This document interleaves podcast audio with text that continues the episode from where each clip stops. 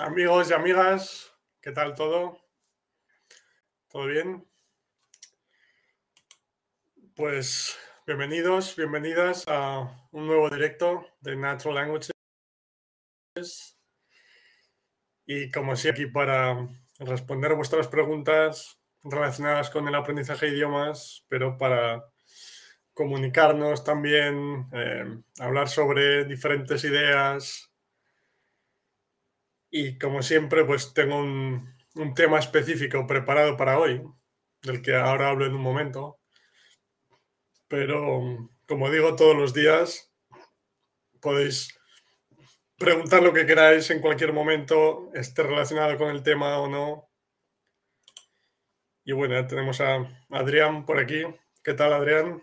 Un placer, como siempre.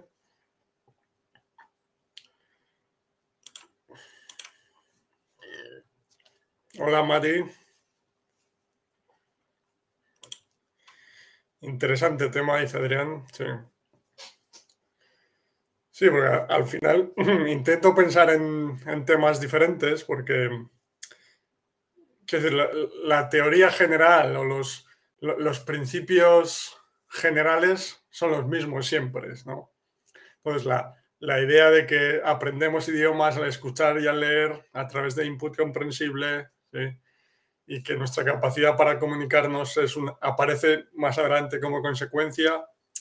Hay como unas pocas ideas principales, pero siempre hay, hay formas de comunicarlo de formas diferentes o, o de, no sé, buscar tipos de temas diferentes para seguir aprendiendo. ¿Todo bien? Perfecto, Adrián.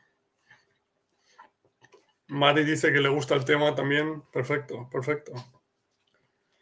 Vale, pues bueno, como siempre, esperamos dos minutos, un par de minutos más a que entre más gente y comenzamos con, con algunas de las ideas o reconvencionales, ¿sí? Que, bueno, serán pues Algunas son para unos niveles, otras para otros. Poder hacer cualquiera, otras igual depende un poco más de, la situación, sí. Igual necesitas estar en, el, en, el, en, un país en el que se hable el idioma que quieres aprender. Varias de ellas las yo las he utilizado y las sigo utilizando, otras se me han ocurrido, pero no las he utilizado todavía, pero creo que es una idea interesante. Y, pero sobre todo, antes de entrar con las diferentes ideas,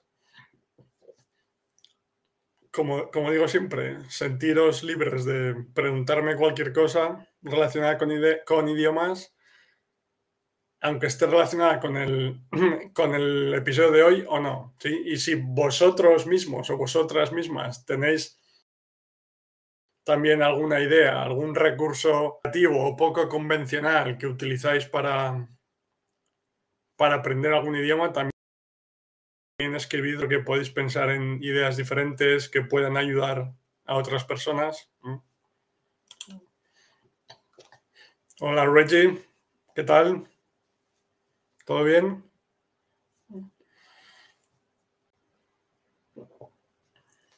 Bueno, pues nada, un minutillo más y comenzamos con algunas de las ideas. Ah, bueno, espero que vaya todo bien por, por las diferentes zonas, ¿sí? Y como siempre, sí, pues Adrián, sé que escribes desde Argentina, Maddie desde Belfast, eh, Reggie desde Chicago, sí, pero cualquier persona nueva si podéis escribir desde donde estáis viendo el vídeo,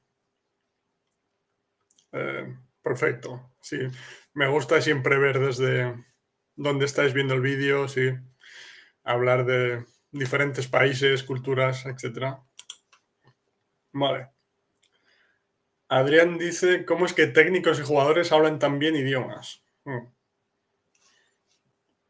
¿Te refieres perdón, ¿te refieres de fútbol? ¿Qué pensás vos?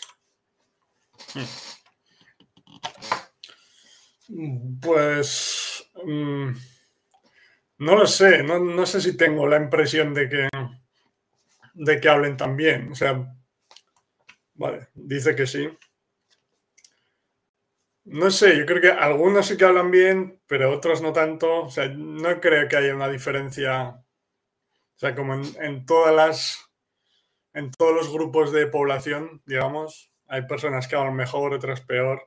Y como siempre, tendría que analizar los casos eh, específicos individuales, ¿no? Pero no sé, porque al final, por ejemplo, dos jugadores extranjeros que viven en un país diferente porque juegan al fútbol allí, dependiendo del, del tipo de ambiente en el que se muevan en el día a día, sí, hablarán mejor o peor porque están más expuestos o menos al idioma, ¿no? Pues, no sé, jugadores hispanoparlantes que juegan en Inglaterra, por ejemplo, si en el día a día, más allá del tiempo que pasan con los compañeros en el equipo, están siempre con rodeados de personas, familia, amigos de su país y hablando en su idioma materno, pues su exposición al idioma va a ser menor. Mientras que si otro jugador está, tiene amigos fuera del, de los entrenamientos, partidos, etcétera, también tiene amigos nativos y sigue escuchando el idioma, pues va a mejorar más pero no sé, no, tengo la sensación de que en general hablen tan bien, no sé. Hombre, porque estaba pensando, por ejemplo, aquí, bueno, ahora estoy en Polonia, pero e, en España hubo un caso muy famoso. quería hacer un vídeo sobre él porque es, es, interesante, yo creo, que es el entrenador de fútbol Guardiola, que fue, fue a entrenar al, Bayern de Múnich, de Alemania. Creo que fue en 2014 o por ahí. 2014, mm, creo, sí. Y entonces fue un caso muy. Fue un caso muy famoso porque un año antes o seis meses antes estuvo preparándose, o sea, aprendiendo alemán de forma intensiva, para ser capaz de comunicarse, de comenzar em, su etapa como entrenador, sí. Y en, España fue muy famoso porque el día de la presentación con el Bayern, pues comunicó el mensaje que quería comunicar en, alemán directamente, sí. Y fue como, como muy alabado, como que había trabajado mucho, etc. Y por curiosidad, el otro día fui a verlo y sí que es verdad que se, podía expresar en alemán, pero tenía ese, tipo de discurso muy eh, como con pausas, eh, un acento muy español, digámoslo así. Em, obviamente parecía como que tenía su discurso preparado, pero si después te hace una pregunta diferente, ya comienzan las complicaciones. como que me dio la sensación de que conociendo un poco a él, de la, imagen que tenemos, de que es muy trabajador, etcétera, seguro que estudió un montón de la forma tradicional y fue capaz de, prepararse el discurso, etcétera, pero realmente no, había aprendido el idioma tan bien.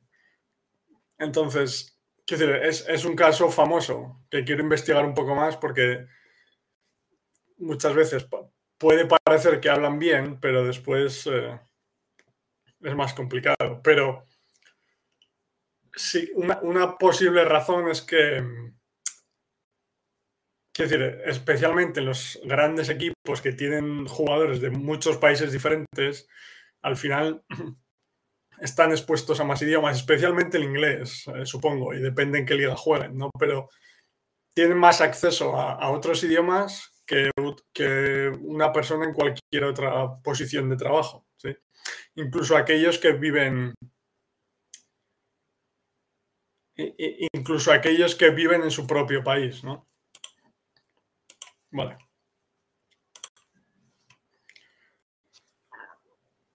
Hola, mm, Christine, ¿qué tal estás? Saludos a Barbados, ¿sí? Perfecto. Y Adrián dice, interesante Guardiola por la respuesta. Tener razón a Bangal le cuesta y a Luis Enrique parece que también, gracias. Mm. Sí, depende. No creo que sea una cosa general. Algunos hablan mejor, otros peor. Depende de sus, sus circunstancias, de sus... Sí. Pero bueno, la única razón que se me ocurre es que tienen más contacto con otros idiomas porque hay jugadores de diferentes nacionalidades. Perfecto. Todo bien, Cristín, todo bien. Un placer tenerte por aquí, como siempre.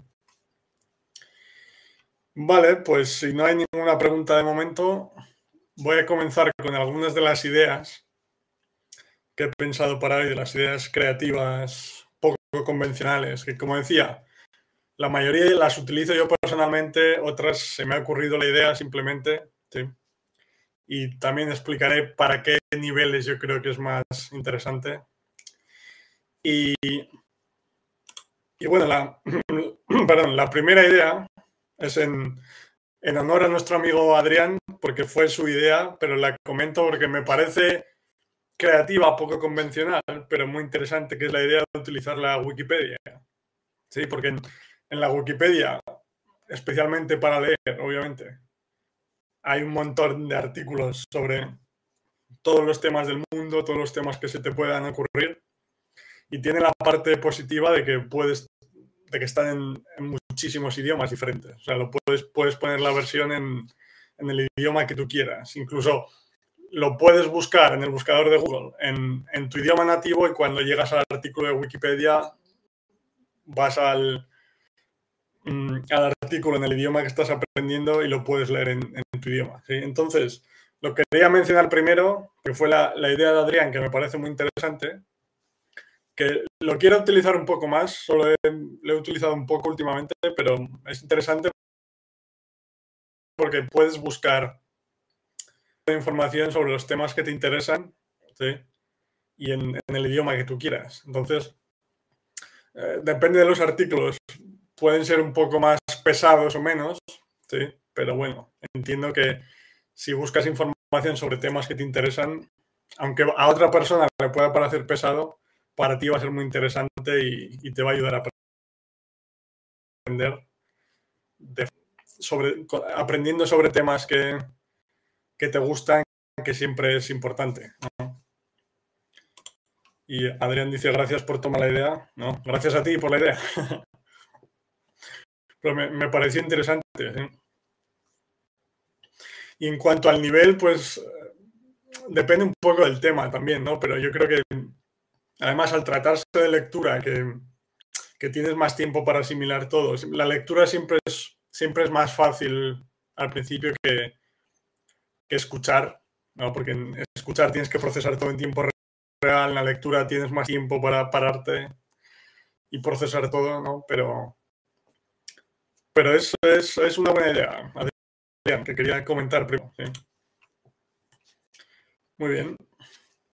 Y la número dos está relacionada con una idea que, que hemos comentado mucho aquí en, los directos, que es la idea del crosstalk. Está es similar, pero hay algún pequeño cambio que creo que puede, puede ser interesante para algunas personas. Y es que, bueno, lo primero, como siempre, de forma rápida para el que no lo conozca, crosstalk es un intercambio de idiomas en el que las dos personas del intercambio utilizan su lengua, su idioma nativo durante toda la conversación para ayudar a la otra persona que quiera aprender su idioma nativo.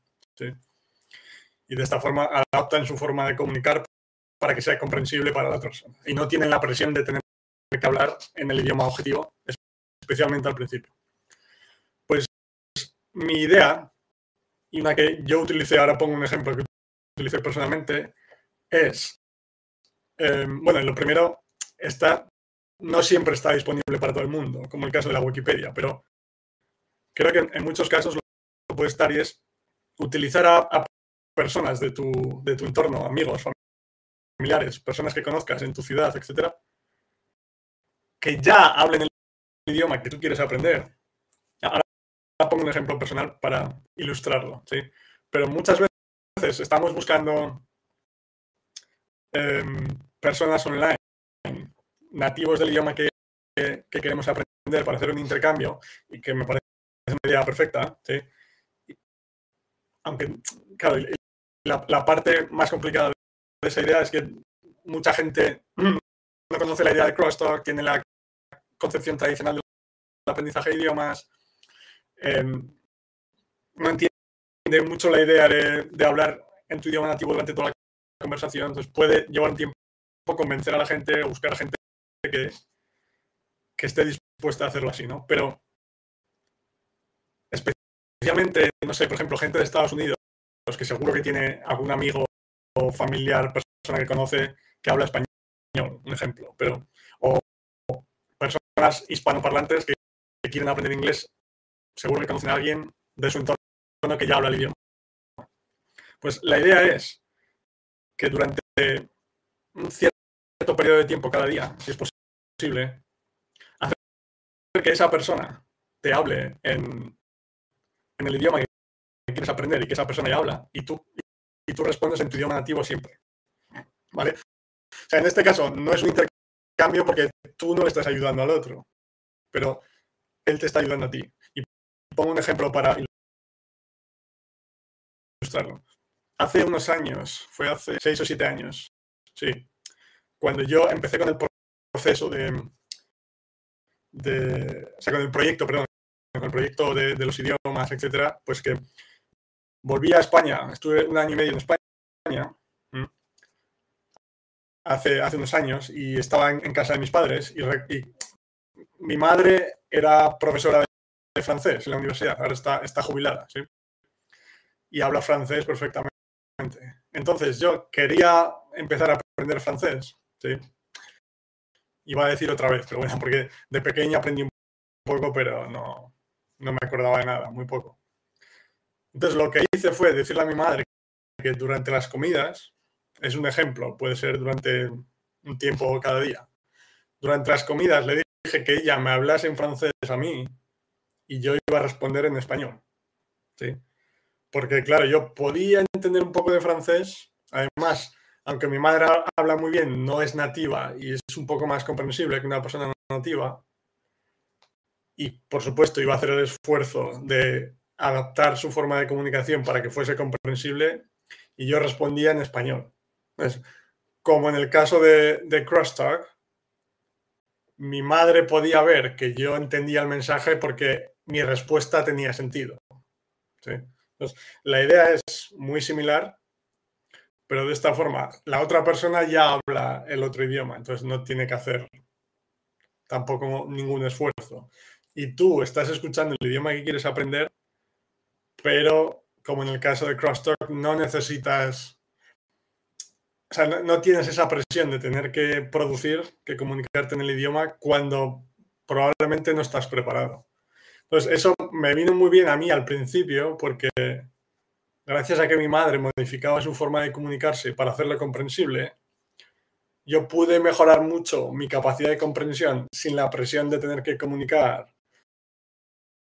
y sin tener que ver, perdón, eh, seis meses, estoy exagerando, pero por entendernos. Entonces, digamos que eso me ayudó a mejorar bastante mi capacidad de comprensión para después tener acceso a recursos, vídeos, podcasts más, un poco más complejos o más interesantes para ya seguir por mi propia cuenta. ¿eh? Y como siempre, respetando los principios del input comprensible de centrándome en escuchar y en leer, sin preocuparme por mi capacidad de comunicación todavía, obviamente. Entonces es un... Me alegro, Adrián, te parezca interesante. Entonces es, una forma de, es una, adaptación de Crosstalk que dependiendo del idioma que quieras aprender y la zona en la que te encuentres, puedes puede ser relativamente sencillo encontrar a alguien que conozcas que ya habla el idioma. Como decía, en los casos de entre inglés y español o español-inglés, puede ser relativamente sencillo, especialmente, no sé, si estás en una ciudad grande. Y, es, ayuda mucho a mejorar tu capacidad de comprensión y a recibir esa información comprensible por el esfuerzo de la otra persona para, digamos que, mejorar tu capacidad de comprensión hasta un nivel en el que puedas entender recursos más interesantes y complejos que te lleven a, disfrutar más del proceso por tu propia cuenta, en lugar de tener que ver tantos dibujos o cosas tan, tan sencillas. Muy bien. No sé qué, qué pensáis de esta idea. ¿La habíais pensado? ¿La habéis utilizado en alguna ocasión? ¿Podéis pensar en alguien que os pueda ayudar en ese sentido? ¿Qué, os parece? Antes de, continuar con una nueva idea. En mi caso, como decía, lo hice con, con, con mi madre y ella no tenía problemas, obviamente, pero no sé si tenéis, si conocéis a alguien.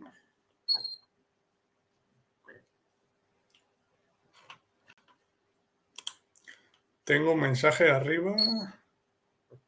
Ah, ¿quieres decir que, te gusta el tema también? ¿O que...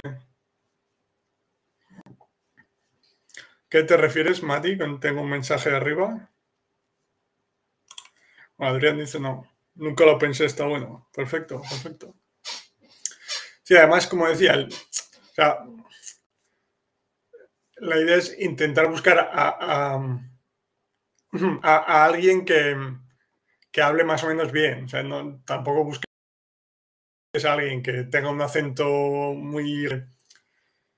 No lo estarás aprendiendo de la forma más correcta, digamos, ¿no? que cometa errores. en mi caso, con mi madre, habla muy bien, pues perfecto. O sea, no es nativa y me ayuda lo que me ayuda a la comprensión, pero sé que habla muy bien y estoy aprendiendo el idioma correctamente. ¿No perdiste mi mensaje?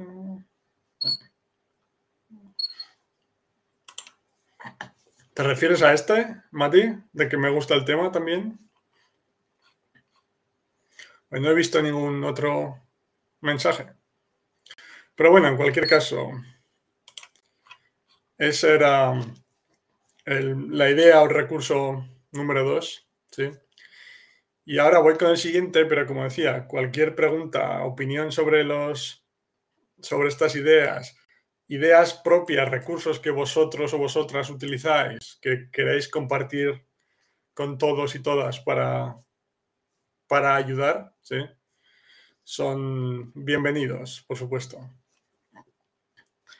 Nada, pues vamos con el siguiente, que el, siguiente, o sea, no es nada particularmente especial, pero es, una forma como de, combinar la lectura y la escucha, digamos, que no sé si, lo, si alguno o alguna ya lo utiliza, pero yo lo he utilizado algunas veces, que es escuchar y leer, o sea, escuchar audiolibros y leer el libro físico o en, en formato digital a la vez. Sí, y en este caso, por ejemplo, con, libros, con literatura clásica, que son libros que no tienen copyright, que es, más fácil encontrarlos, es legal, los puedes encontrar gratis. Eh, puedes encontrar fácilmente tanto audiolibro como el libro físico y de esta forma estás leyendo el libro a la vez y escuchando la historia. Y la diferencia con los subtítulos al ver una serie, por ejemplo, es que a mí personalmente cuando veo una serie, si pongo subtítulos, en el, obviamente subtítulos en el idioma que, estoy aprendiendo, pero en las series, como tengo que seguir una acción visual, me distrae, mi atención se desvía, se va por todas partes, pero en el libro, como no necesitas seguir una acción, ni la película, etc., lo que hago es leer el libro mientras escucho el, audiolibro de fondo también. Y además, como en, los audiolibros muchas veces puedes modificar la velocidad según tu capacidad de comprensión o tu velocidad de lectura, pues lo puedes modificar, ¿sí? Y, no sé, pues si necesitas ir un poco más despacio, pues la, la velocidad del audiolibro más despacio y tu velocidad de lectura se adapta a esa velocidad o más rápido, etcétera. Y por ejemplo, en inglés especialmente, pero hay, yo creo que hay libros en muchos idiomas, hay la, página Archive en internet, que se llama lo pongo en el chat, creo que es archive.org. Que hay como, hay series, películas también, pero muchos libros libres de copyright, sí. Especialmente, pues como decía, literatura clásica que puedes encontrar en diferentes idiomas y que mm, leer el libro y escuchar el audiolibro, como decía. Hay, un montón de cosas en esa página, ¿sí? por eso se llama Archive. ¿sí? Em, pero me parece una idea interesante, como decía, para escuchar y leer al mismo tiempo. Y a ver, Reggie nos comenta. Dos ideas que he estado utilizando son o sea, ver em, programas de cocina y hacer rutinas de ejercicios en diferentes idiomas. Exacto. Buena idea porque em, o sea, son dos tipos de contenido, dos tipos de recursos en los que entra esa parte física, digamos, de, de que estás escuchando la información, pero estás viendo a la vez. Y en el caso, en el segundo caso de la rutina de ejercicio, incluso lo estás haciendo tú, que es un nivel todavía superior, pero los programas de cocina son muy interesantes porque, como decía, si estás escuchando que el, cocinero dice, pues ahora voy a cortar las cebollas, y a la vez ves la acción cebolla, el cocinero con el cuchillo cortando las cebollas, etc. O sea que es, más fácil conectar el, mensaje con la acción que estás viendo. Y en el caso de los ejercicios, pues un nivel más todavía, porque no sé cómo son exactamente, pero normalmente tienes la persona en el vídeo de YouTube, por ejemplo, que hace la rutina de ejercicios, que explica lo que está haciendo, y luego tú, que además lo, lo replicas después, ¿no? Lo repites. Entonces, tiene como esas tres capas, digamos, que te ayudan todavía más a, interiorizar el mensaje, a, conectar el mensaje, las palabras con, la acción, ¿sí? porque además lo interiorizas tú físicamente porque lo estás realizando. Es como el ejemplo de los, de los deportes que comento siempre. Por televisión, porque cuando el comentarista cuando el comentarista explica lo que pasa en el campo, tú lo estás viendo a la vez. Entonces te ayuda mucho a conectar el mensaje pero luego cuando tú estás jugando, como he comentado en mi caso con el polaco algunas veces, además lo interiorizas físicamente, lo cual es un nivel todavía más. Así que muy, muy interesante. Y Mati, hmm, podcast de meditaciones cada mañana en español. Perfecto. Muy similar a la idea de Reggie, en cuanto a lo del ejercicio, por, lo menos explica lo que está haciendo, lo puedes ver o no, depende del tipo que sea, pero tú lo haces, lo que te ayuda. Y además, en el caso de las meditaciones, es muy interesante porque suelen hablar muy despacio y muy claramente, ¿sí? Entonces, es más, es más fácil de comprender, porque suele ser esa, ese tipo de voz relajada, pues ahora vamos a... Sí, entonces que es, que es más comprensible. Sí, buena idea, Mati. Y leo recetas en revistas en, internet, en la web, sí. Sí, exacto, buena idea. Lo mismo. Bueno, no lo he comentado tanto en el caso de Reggie como en estos dos casos de Mati. Un punto muy importante es que son, son cosas que te interesan. ¿sí? Es decir, que eso siempre, siempre es interesante y siempre es positivo, siempre, especialmente en el largo plazo, desde el punto de vista de la motivación, porque tienes ganas de hacerlo, ¿sí? Pues está muy bien. Pero este tipo de recursos son más comprensibles porque en el caso de las recetas, aunque no haya vídeo, pues seguramente tienes imágenes de los diferentes pasos, diferentes etapas, los ingredientes que tienes que hacer, el tiempo, etc. Buena idea. Sí, Mari dice repetitivo también, exacto. En el caso del yoga, con, repite muchas cosas, respira, inspira, expira, etcétera, ¿sí? Pues ayuda mucho desde, desde ese punto de vista también. Sí, las meditaciones, me imaginaba, perfecto. Eso es. Muy bien. Muy buenas ideas todos y todas. Gracias. Perfecto.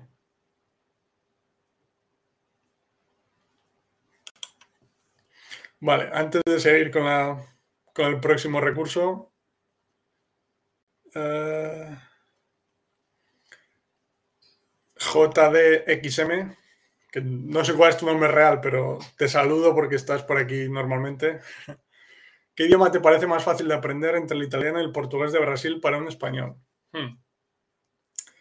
Eh, probablemente son los dos idiomas más similares. O sea que eh, en ambos casos yo creo que incluso empezando de cero puedes entender cosas sencillas. Como decía, en mi caso con el italiano, cuando empecé de cero podía entender dibujos animados ya desde el primer momento. Bastante. Y en el caso de portugués de Brasil, similar, porque además ese tiene, es, más abierto, más claro que el de Portugal, que ahora respondo a tu pregunta. Entonces, eh, es, más fácil de entender y recursos sencillos vas a ser capaz de entenderlos desde el primer momento. Cosa que no va a pasar con japonés, por ejemplo, como digo siempre. Pero en la comparación entre ellos, Mm. O sea, ambos me parecen los más similares al español, como decía, pero quizás el, portugués en general me parece al principio más fácil, porque es más similar al español en la escritura, o sea que puedes entender más si lees, mientras que el italiano es más el lenguaje oral. Es mi, mi impresión, ¿sí?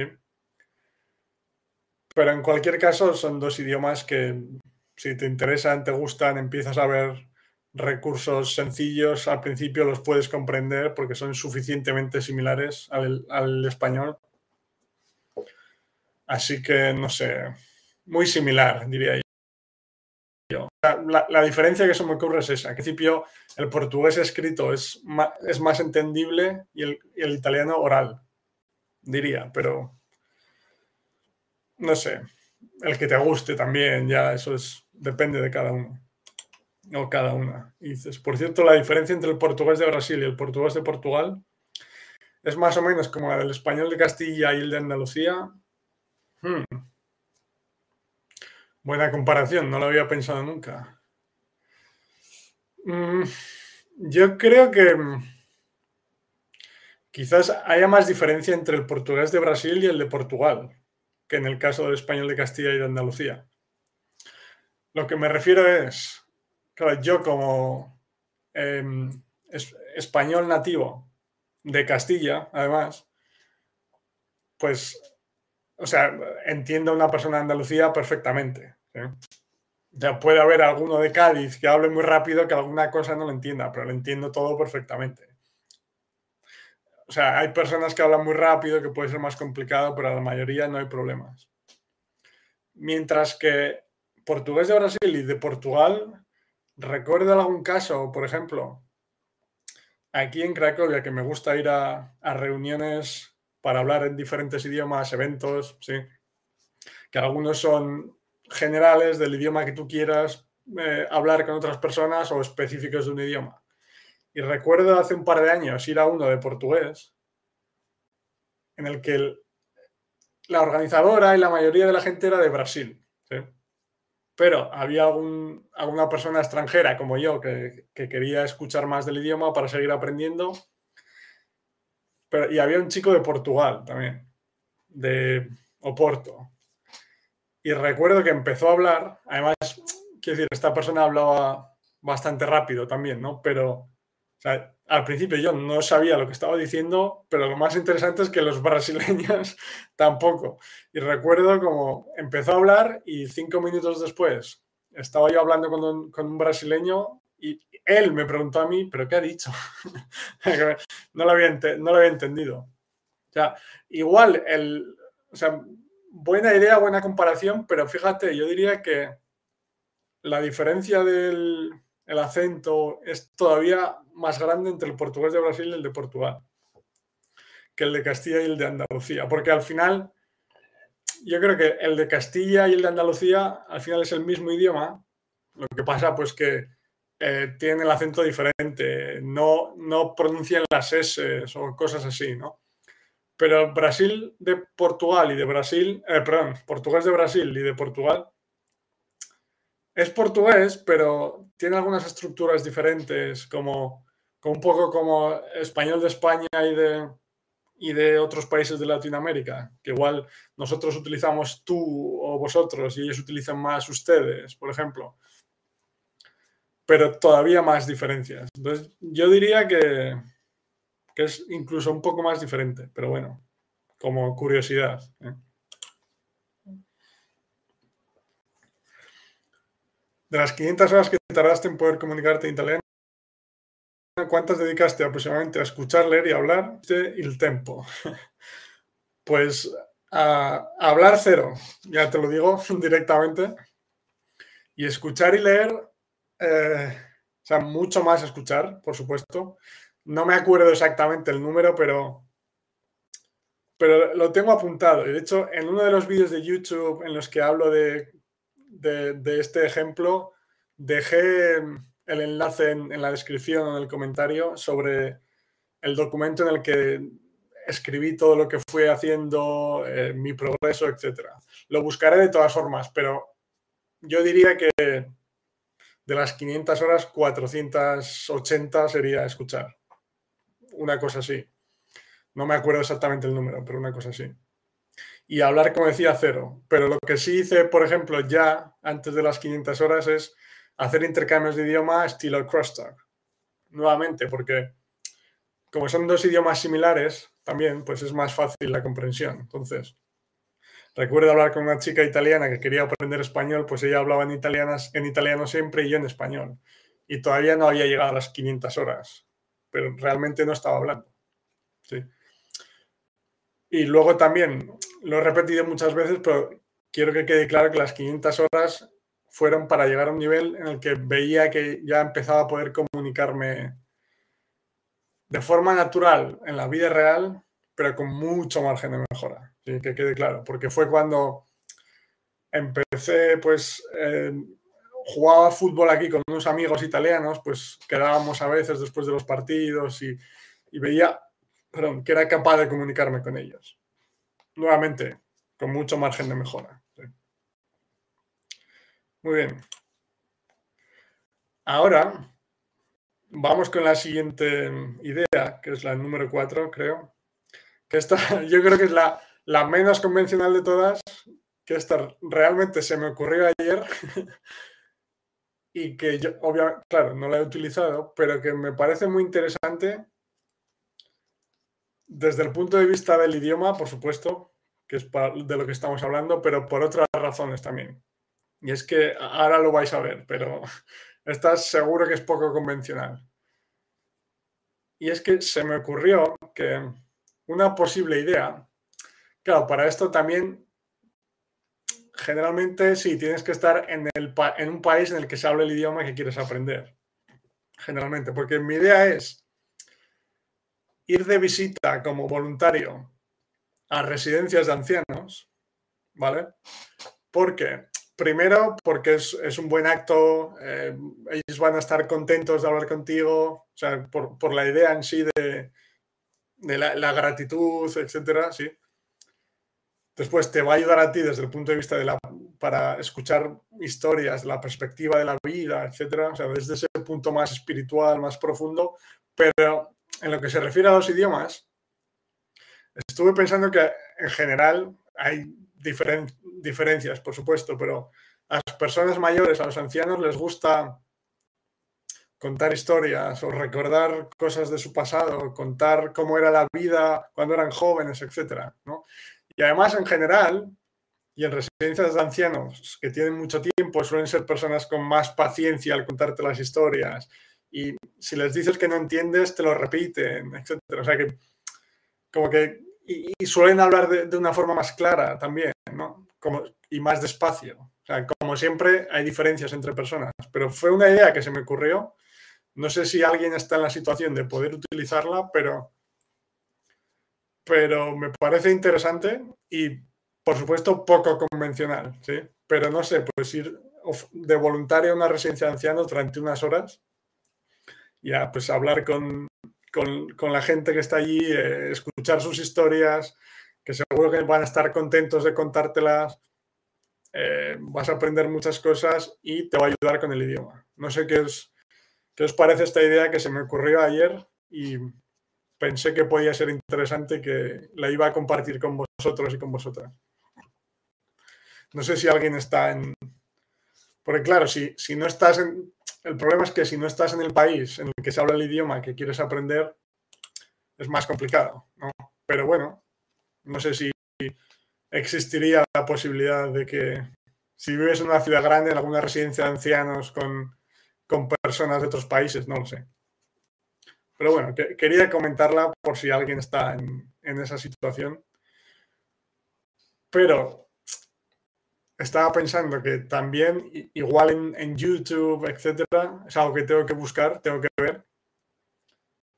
Igual hay, hay canales o vídeos sobre personas mayores, ancianos, contando historias de su vida en, el idioma que quieres aprender. Y que, como decía, en general, les, les suele gustar eh, hablar de su vida, contar sus historias, pero suelen hablar más despacio, más claro, tienen más paciencia.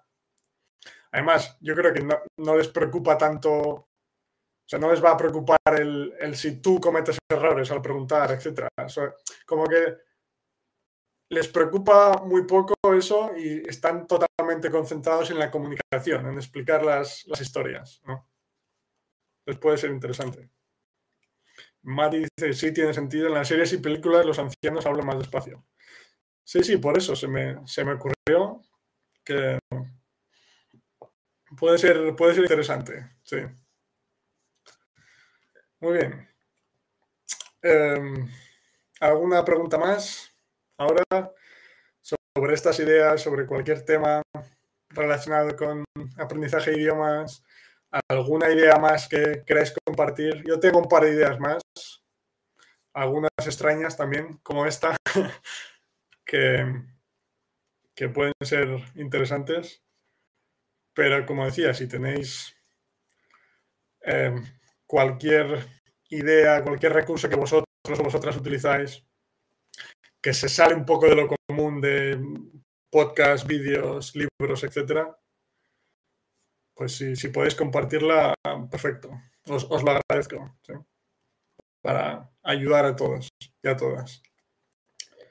Muy bien.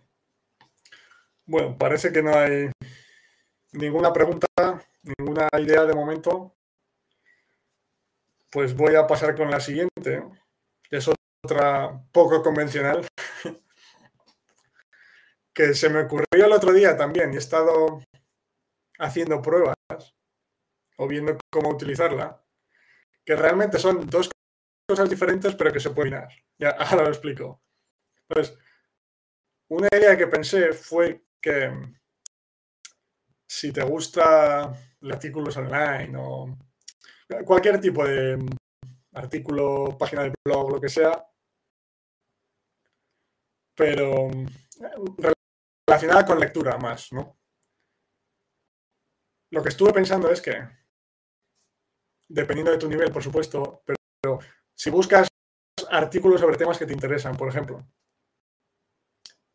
estuve pensando en la opción de coger el, texto del artículo, copiarlo y pegarlo en el traductor de Google, pero no para traducirlo, ¿vale? Pegarlo en el traductor de Google para utilizar la, opción de, escuchar la frase, así la puedes leer a la vez que escuchas. ¿Me explico? en, el traductor de Google puedes poner una frase en un idioma y traducirla al que quieras, ¿no? Pero esa no es la parte que me interesa, no quiero hablar de la traducción. Pero, o sea, yo lo probé, por ejemplo, en alemán, ¿no? Pues ponía traducir de alemán a español, ¿sí? Y ponía el texto que quería leer en alemán y ignoraba la parte de español, no me interesa. Si lo que quiero es aprender alemán sin la traducción. Entonces, en el traductor tienes la opción de escuchar el, texto. Es un poco voz de inteligencia artificial así un poco extraña, pero bueno, está bien. Y de esta forma estás leyendo el artículo y estás escuchando también al mismo tiempo. Que puede ser interesante, no sé qué opináis. Así, eh, además de la lectura del, artículo en sí, del texto que quieres leer, lo estás escuchando. Y lo, que sí que es importante es que en el traductor pongáis, si es el texto en alemán, en mi caso, donde pego el texto, lo, pego en el... O sea, lo, pego en la parte izquierda y pongo alemán. ¿sí? Porque, por ejemplo, probé a poner un texto y ponía que estaba, lo estaba traduciendo de español a polaco, por ejemplo, que busqué una palabra. Y si pones el texto en alemán y, el idioma pone español, lo pronuncia en alemán, pero con, acento español, los números los dicen en español, muy extraño. Pero sí, como dice Adrián, puede ser interesante también para, para idiomas como chino. Ah, no, lo había pensado. Porque muchas veces has, estado escuchando más al principio. Sobre todo, pues si hay, en el caso del chino, por ejemplo, que hay varios proyectos en YouTube que, que, enseñan chino con input comprensible, etcétera, que igual has estado escuchando vídeos de ese estilo. Eh, más o menos puedes entender hasta un cierto nivel el chino, pero la parte de escritura es más compleja. Entonces, puedes dar textos fáciles, copiarlos en el traductor, como decía, escucharlos, y así estás escuchando mientras lees em, los símbolos. Entonces, te puede ayudar a conectar las ideas. Mm, interesante. Sí, sí. Yo lo pensé en el caso del alemán, en mi caso, como decía, porque digo, pues voy a buscar textos, así los puedo leer y escuchar al mismo tiempo. No, sé qué, os parece. Dice Adrián, buena, buena idea los vídeos de ancianos. Perfecto. Mm. Sí, sí. Puede ser interesante para esos idiomas.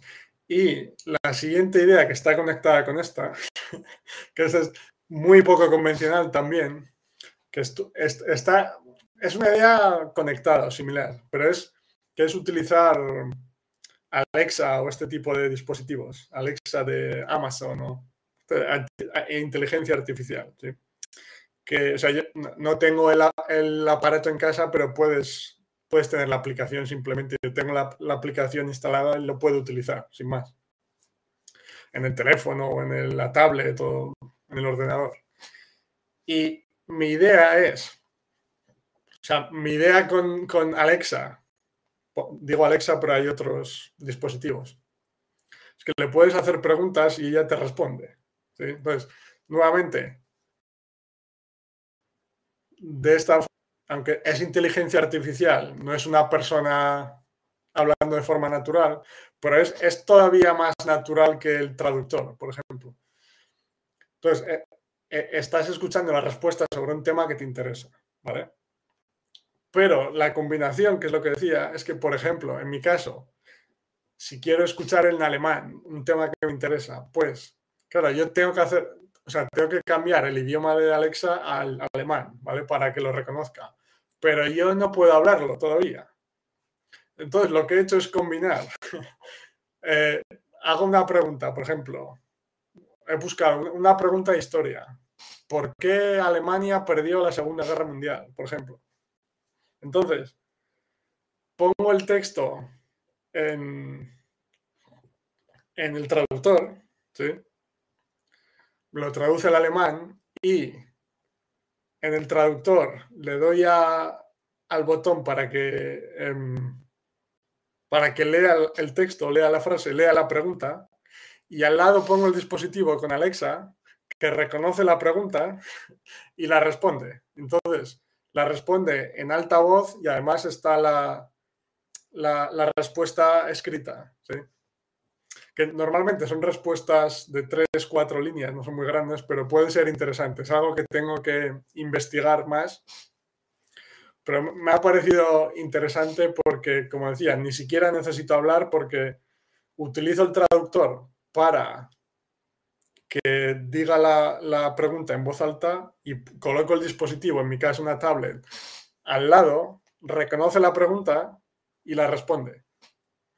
y, es bastante... Mm, ah, no me sale la palabra. O sea, que reconoce bien la voz, funciona. Lo, he probado antes en alemán y funciona. Y no sé qué os parece la idea, pero he estado probando y puede ser interesante. Además, como siempre, esta inteligencia artificial pues habla bastante claramente y se, entiende bien. Si no es una persona nativa hablando rápido, etc. Y como siempre, pues le puedes preguntar sobre temas que te interesan a ti personalmente. Entonces es, es interesante. No sé qué os, qué os parece. Muy, muy poco convencional, muy extraña o puede ser útil de, alguna forma. No lo sé. Bueno, como decía, eh, no necesitas tener un dispositivo Alexa o el que sea. Después la aplicación simplemente en el teléfono, en mi caso la tablet y, y ya está. Sí, como el, el, buscador de voz. Sí, no sé cómo o sea, sí, el, buscador de voz, pero, o sea, si el buscador de voz en Google, tú tienes que, o sea, tú tienes que grabar la pregunta, digamos, y, ¿no? Pero en, este sentido es, igual, pero Alexa, estos dispositivos, te responde. Entonces escuchas el idioma también, ¿vale? Pero además utilizas el traductor para hacer la pregunta en voz alta, así tú no tienes que producir la pregunta, especialmente si, si no, no puedes comunicarte en el idioma todavía. ¿Me explico? Entonces, claro, porque si, si haces el buscador de voz, te, devuelve unos... Um, te devuelve unos resultados eh, escritos en Google, ¿sí? Pero Alexa te responde te responde en voz alta y lees el texto a la vez. Por eso era la idea. Pero una idea, sí. Muy bien. No sé qué. ¿Alguna idea más que tengáis? ¿Alguna pregunta, duda, sugerencia? ¿Qué opináis de estas ideas un poco extrañas? Está bueno, dice Adrián, perfecto. Sí, tengo, tengo otra idea de este estilo más, que ahora comento en un momento. Pero vale, tenemos a David Hernández. Un placer, lo primero, tenerte por aquí. Estoy avanzando bastante con el input comprensible. Muy bien, me alegro, me alegro. Em, ¿Te refieres con inglés en tu caso? ¿O por curiosidad simplemente? Y por si puedo pensar alguna idea de recursos que te puedan ayudar.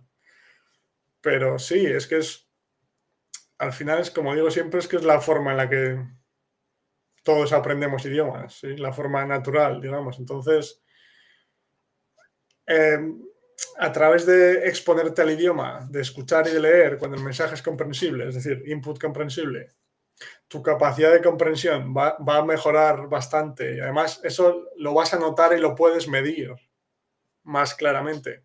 Y tu capacidad de comunicación acabará apareciendo más adelante como consecuencia, poco a poco.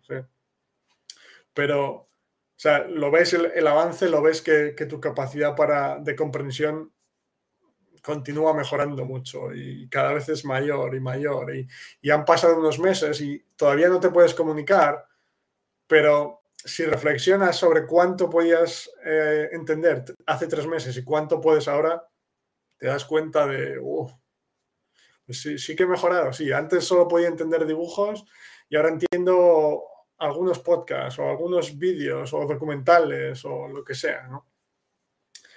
Que muchas veces es, es la forma de medirlo, ¿sí?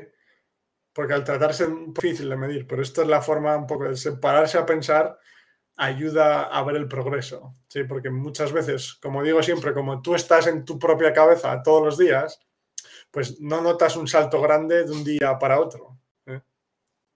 Es como cuando, cuando eras un niño y creces mucho claro, tú te ves en el día a día y no notas la diferencia, pero una persona que no te ha visto en un año, luego has crecido mucho, por ejemplo, ¿no? Pues lo mismo.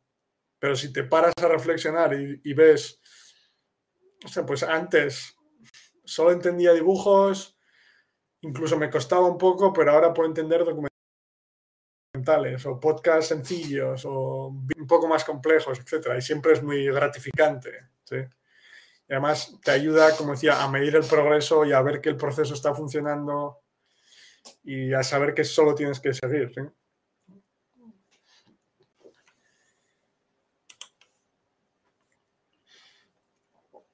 Sí. Pues hice esto, empecé viendo vídeos en YouTube de niños de 4, 5, 6 años. Después me, voy casi todo el catálogo de niños en Netflix, como Peppa, Pac-Man, Dora la Exploradora, y en eso ya estoy mejor. Exacto, eso es. Si es, es lo de siempre, es buscar recursos comprensibles. Dependiendo de tu nivel, pues si estás empezando, pues cosas tan sencillas como comentas, y según vas escuchando, va mejorando tu capacidad de comprender cosas un poco más complejas y así poco a poco llegas a documentales, como decía, a podcasts, ¿sabes? Y cuando, cuando vas mejorando,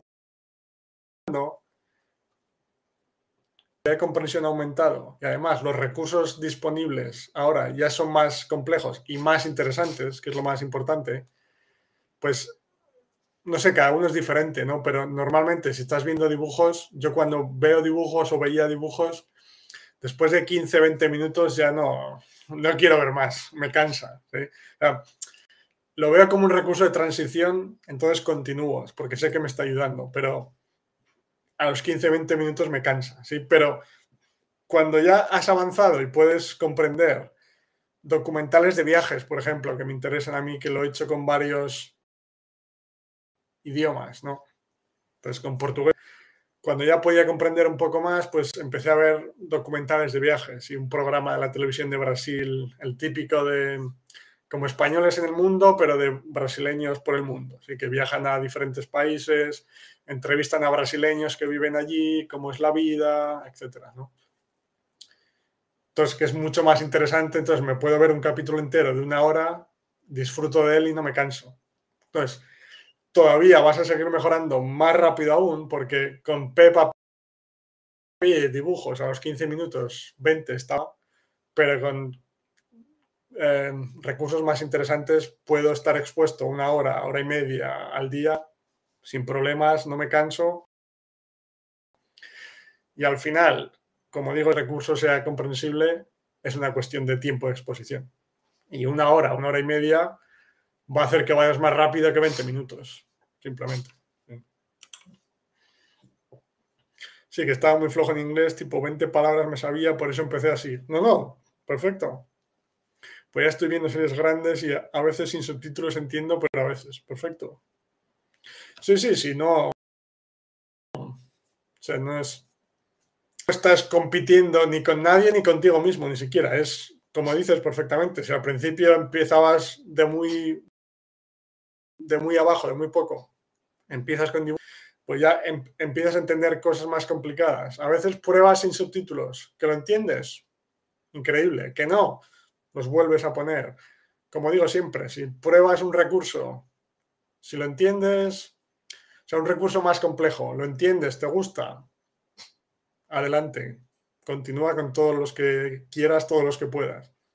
Si intentas algo un poco más complejo y todavía no es comprensible, el mensaje general, como digo siempre, no pasa nada, vuelve a ese anterior y ya volverás, ya probarás un poco más adelante, porque muchas veces cuando no somos capaces de comprender ese nuevo recurso, nos empezamos, empezamos a pensar que, es problema nuestro, que esto no avanza, etc. Bueno, simplemente quiere decir que no has llegado a ese punto todavía. ¿no? O sea, no, no dicen nada sobre ti, nada malo sobre ti. Es una cuestión de volver a algo un poco más sencillo y ya probarás más adelante que acabará llegando el momento. Muy bien, gracias David por eh, compartir tu experiencia. Perfecto. Vale, pues veo que no hay más preguntas, comentarios, ideas de momento. Tengo una idea más, que creo que la comenté un día así de forma más rápida. Y esta probablemente, bueno, espera, antes de, antes de continuar, sí, David dice, ah, literal, me daba fastidio, la verdad, que no me gustaba, ya que si era como feo eso de niños pequeños, exacto. Pero para hablar si estoy flojo, ah, si estoy flojo se puede solo de input. O sea, lo primero, exacto. O sea, quiero decir, tenemos la concepción de que es para niños pequeños, pero ¿qué problema hay? Si te ayuda a aprender. Yo he visto, creo que he visto Peppa Pig en francés, italiano, polaco, alemán. Me sé los episodios de memoria ya casi, ¿no? O sea, no tengo ningún problema. Y en cuanto a la última parte, para hablar es lo de siempre. O sea, el, input es lo que necesitas para seguir mejorando tu capacidad de comprensión, pero también es lo que te va a hacer eh, llegar a ese momento en el que seas capaz de, comunicarte y poco a poco. Es decir, no hay atajos, no hay un truco, no hay una estrategia para acelerar el proceso, para hackear el proceso, para ser capaz de, hablar antes de lo, de lo, normal, digamos. Es un proceso y es una cuestión de exponerse el idioma y la capacidad de comunicación acabará apareciendo. Entonces, yo personalmente, tanto en mis alumnos como en mí mismo, no me preocupa la capacidad de hablar. Me, preocupa mi capacidad de escuchar y es centrarme en escuchar y en leer. Mi capacidad de comprensión, eh, perdón.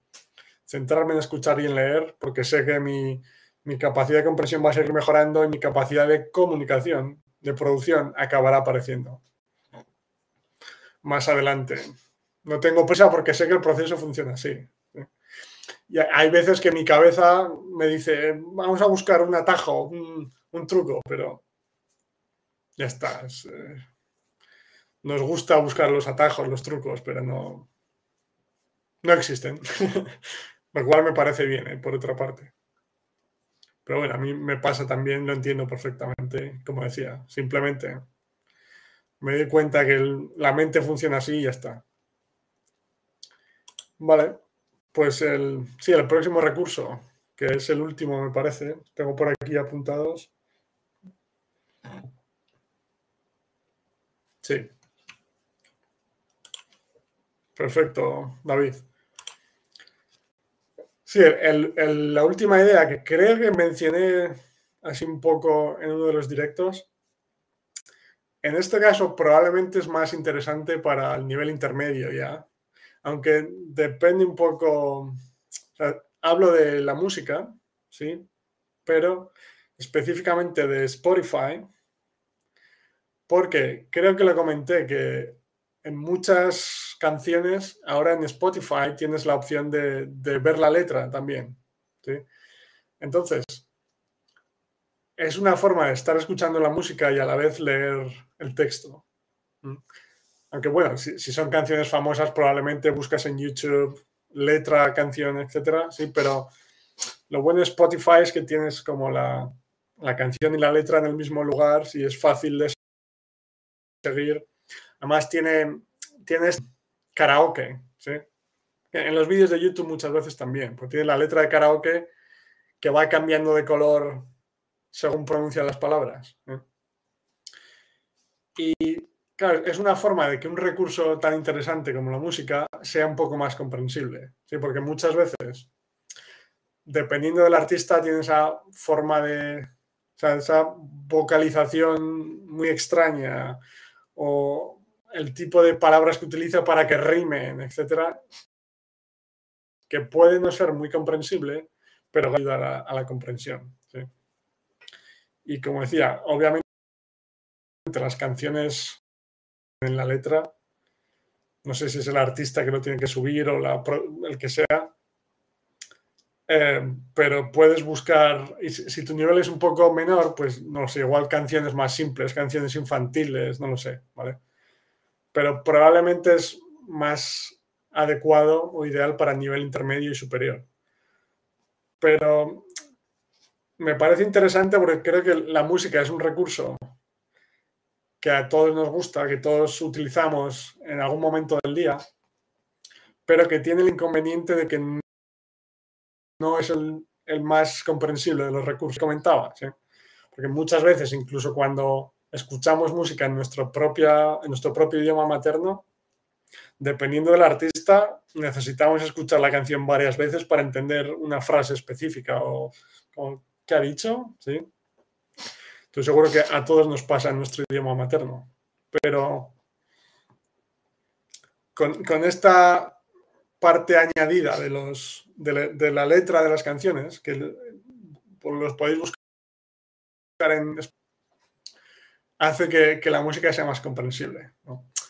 Claro, el pequeño problema, pequeño inconveniente es que si utilizabas, o sea, si escuchas música normalmente cuando estás haciendo otra actividad, pues aquí necesitas más concentración para estar leyendo las canciones, ¿no? Pero, no sé, lo puedes, si utilizas la parte escrita para leer la canción y entender un poco más lo que está cantando, luego ya cuando escuches esa misma canción varias otras veces, lo vas a entender más y te está ayudando más. Sí, porque ya no necesitas el texto porque ya lo has entendido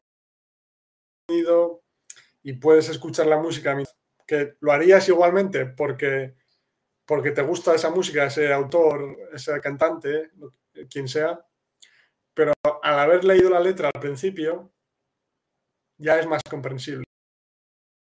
Y lo puedes seguir escuchando ya sin las actividades. ¿Me he explicado? Espero que sí. Y sí, no sé qué, qué os parece esta idea también. ¿Alguien la utiliza? ¿Utiliza esta opción de Spotify o, vídeos de YouTube con, con la letra de las canciones? Porque sí, es. O sea, yo utilizo la idea de la música, pero sobre todo con idiomas como o sea, la música sin el texto y nada, con idiomas como italiano, portugués, francés, que son más comprensibles por la similitud entre, con el español, perdón. Entonces, los puedo entender bastante bien en general. También depende del artista, como digo siempre, ¿no? Pero igual en polaco, por ejemplo, o sea, lo, que, lo que está lo que está diciendo el artista, si fuese una conversación normal, lo podría entender, pero como tiene esa forma de vocalizar extraña o con la música de fondo además que es más difícil de comprender, pues igual esta idea me ayuda a que sea más comprensible y después ya lo puedo utilizar eh, de una forma normal, ya entre comillas, sin necesidad de la letra.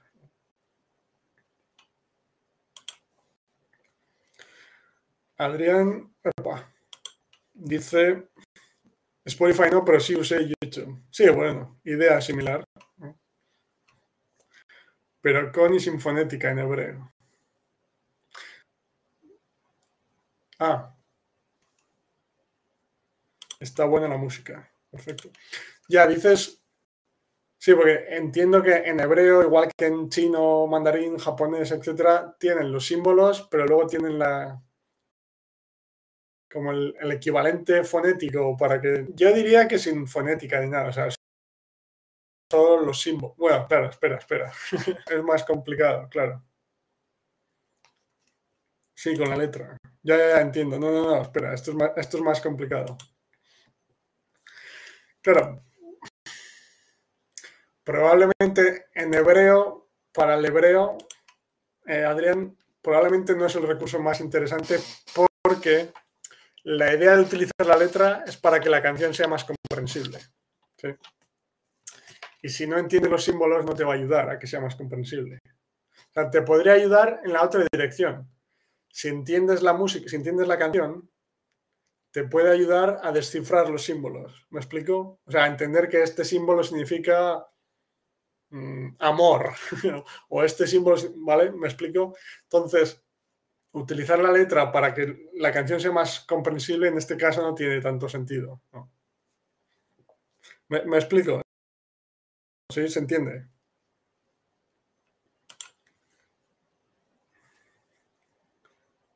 David, ¿cuántos idiomas hablas? Pues eh, siete. Hablo más o menos todos los eh, de procedencia latina más populares, digamos, como español, francés, italiano, portugués y catalán. Em, y luego inglés y polaco. Y ahora estoy aprendiendo alemán y ruso, como he comentado ya varias veces. Pero bueno, es, mi pasión, David, y como ya he comentado, pues como sé que no necesito estudiar conscientemente, me encanta y me expongo todos los días a todos los idiomas a través de podcasts, libros, de acuerdo a mi nivel en cada idioma, por supuesto, pero cosas interesantes, entonces no, entre comillas, no me supone un esfuerzo porque lo estoy disfrutando, si no es como esas clases tradicionales que tienes que memorizar cosas, etc. Y perfecto. Adrián igual sirve de esa forma. Perfecto. Se entiende todo reclaro. Muy bien. Sí, sí, en, ese caso es más complejo. si, llegas ya a un punto en el que puedes leer en, hebreo, por ejemplo, em, te puede ayudar en ese, en ese sentido. Sí.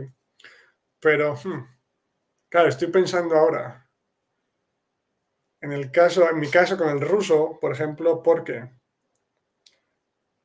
eh, estaba pensando en esta opción con el ruso, porque en el ruso, el alfabeto cirílico, o sea, yo puedo leerlo perfectamente, o sea, puedo descifrarlo sin problemas. Me explico, ¿vale? Lo que pasa es que puedo igual leer una palabra, pero no entiendo lo que significa.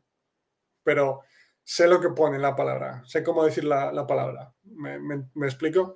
Entonces, me podría ayudar en el sentido de, si entiendo lo que dice la música, veo la letra y me ayuda a descifrar mensajes, digamos. Ya lo, ya lo, lo probaré, pero bueno, necesito un nivel de comprensión mayor, yo creo, ¿sí? Para entender canciones. Perfecto, Adrián. Sí, pero es un poco diferente, como decía, porque si tú entiendo que algunos símbolos igual ya puedes ver símbolos, no sabes lo que pone, o sea, no sabes qué palabra es. Yo si los veo en ruso sí sé qué palabra es, lo que pasa es que puede haber palabras que... O sea, sé qué palabra es, la puedo leer, pero no sé lo que significa. ¿Me explico? Entonces es un poco diferente. Pero sí. Muy bien. Pues... No sé. Amigos, amigas, ¿algún comentario más? ¿Alguna pregunta? ¿Alguna sugerencia, ideas, recursos que vosotros utilizáis que no hemos comentado hasta ahora? ¿Qué os parecen las ideas que he comentado? ¿Alguna os parece interesante, loca? Eh, ¿Alguna más factible? O, menos, ¿sí? Vale. Miguel Navarro, un saludo lo primero. Gracias por, estar por aquí, por comentar, como siempre. Pregunta, ¿qué piensas sobre usar contenido de un tercer idioma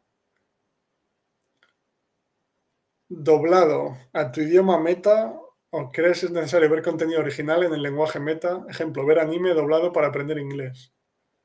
Un momento. Ah, vale, lo entiendo. No, es, me parece una idea perfecta. Creo que la he comentado en alguna ocasión, que yo la, utilizo mucho y la utilizaba antes, que, es, que es, me parece una idea buenísima. ¿Por qué?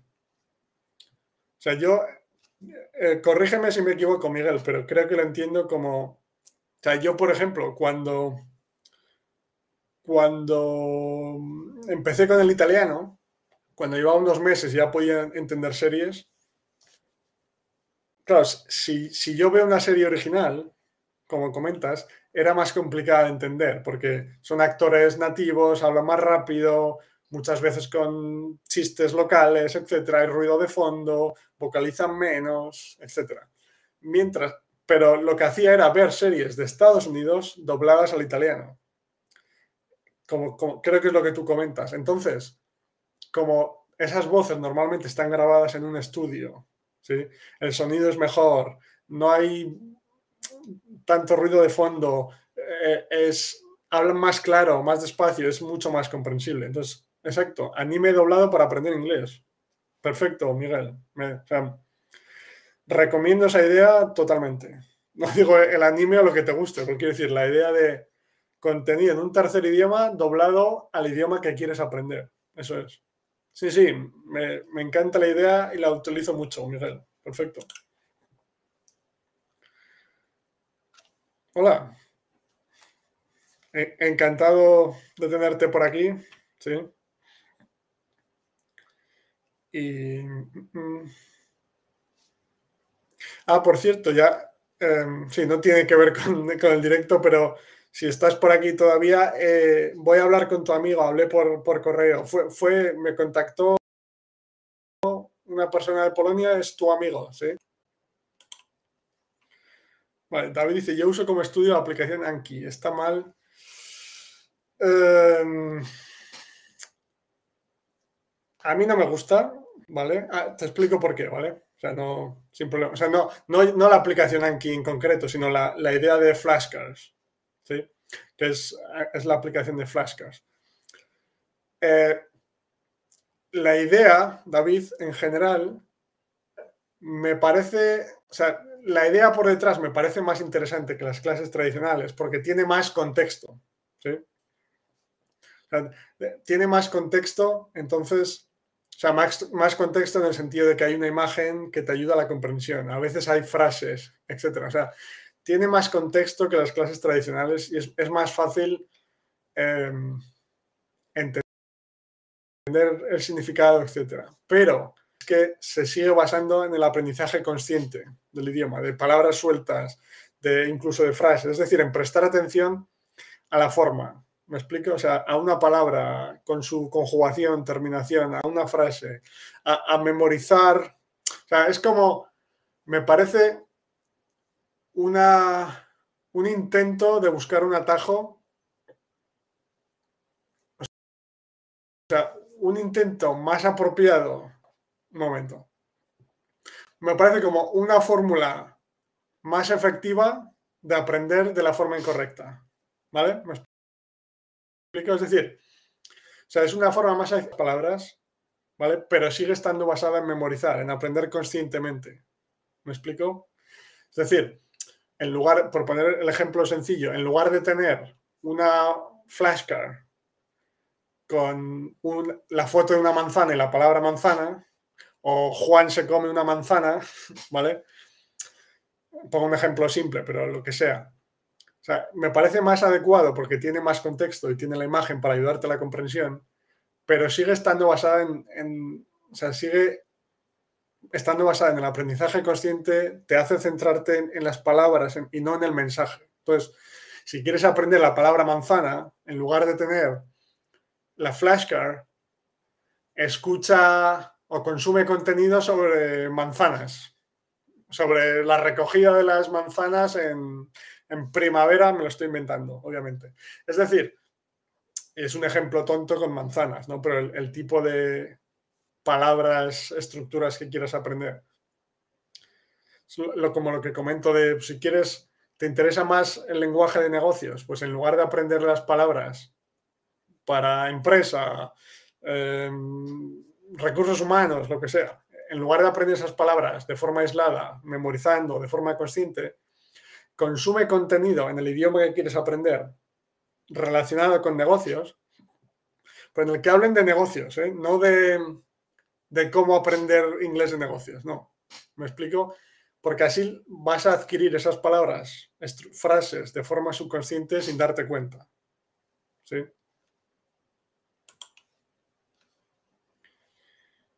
Sí, exactamente a eso me refería. Como dices, el idioma de estudio ayuda mucho. Perfecto. Sí, sí, es lo que pensaba, pero esa yo la, he hecho con francés, con portugués, con italiano, con polaco de una forma extraña, porque aquí es un poco más extraño, porque tienen, no sé si lo he comentado alguna vez, que tienen un sistema que se llama Lector, que es un doblaje en el que una persona hace todas las voces y se escucha el idioma original de fondo. Es, es extraño. No es ideal, pero yo lo que hice, por resumirlo, es en Netflix eh, buscar series de idiomas que no tengo ni idea, es decir, una serie de Suecia, por ejemplo, y, verla con el doblaje en polaco. Entonces, escucho el sueco de fondo, la versión original, pero no la entiendo. Y escucho el lector, ¿sí? En polaco. Entonces, entiendo lo que pasa por el, polaco, por el lector, este hombre que hace todas las voces, y no me molesta la parte de fondo porque no entiendo el sueco. ¿sí? Pero si lo escucho, si, eh, como escucho el inglés de fondo, realmente lo entiendo por el inglés y no me ayuda la parte de polaco. ¿Me explico?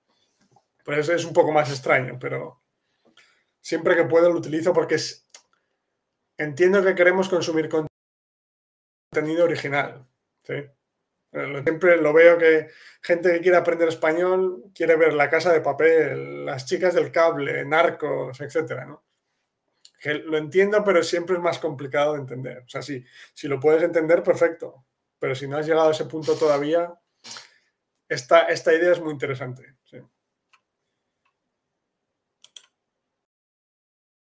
Espera. Perfecto.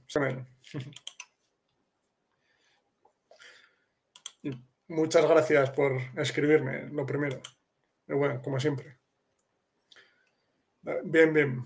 Pensé que como tenía contexto no había ni gramática ni nada, entonces era como también input comprensible es lo que te digo, eh, eh, me parece más adecuado, o sea, hay más contexto, pero no deja de ser aprender las cosas de forma aislada, ¿sí? Más que en el contexto, más que, o sea, prestar atención a la forma, como decía, en lugar del mensaje. ¿sí? Es el, la idea o el contenido ideal es, tú ves dibujos, series a tu nivel, como siempre, podcast, libros, el recurso que sea, pero a ti te interesa el mensaje, entender qué pasa en la historia, ¿sí? entender por qué el detective ha encontrado una pista para encontrar al asesino, me lo invento, o por qué, lo que sea, si es un vídeo tutorial de algo, qué tengo que hacer eh, en los vídeos de cocina que, perdón, que comentaba Reggie.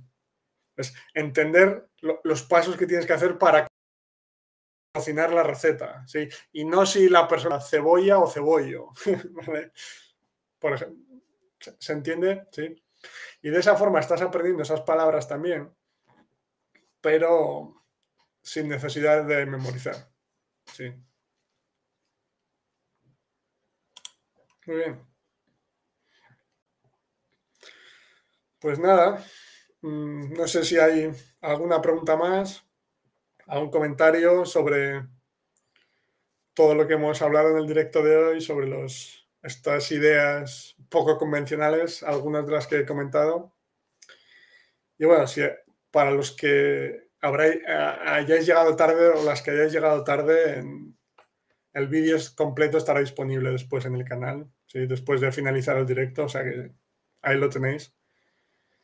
Y cualquier pregunta en cualquier otro momento me podéis escribir cuando queráis aquí en YouTube, al correo, a otras redes sociales, estaré encantado de ayudaros, responder vuestras preguntas, eh, recibir tus ideas para vuestras ideas para compartirlas, como en el, en el caso de Adrián, su idea de la Wikipedia, ¿sí? nos ayudan a todos y a todas. Perfecto. Gracias, Adrián. Un placer tenerte por aquí, como siempre. Y suerte para el partido de, Argentina. Muy bien.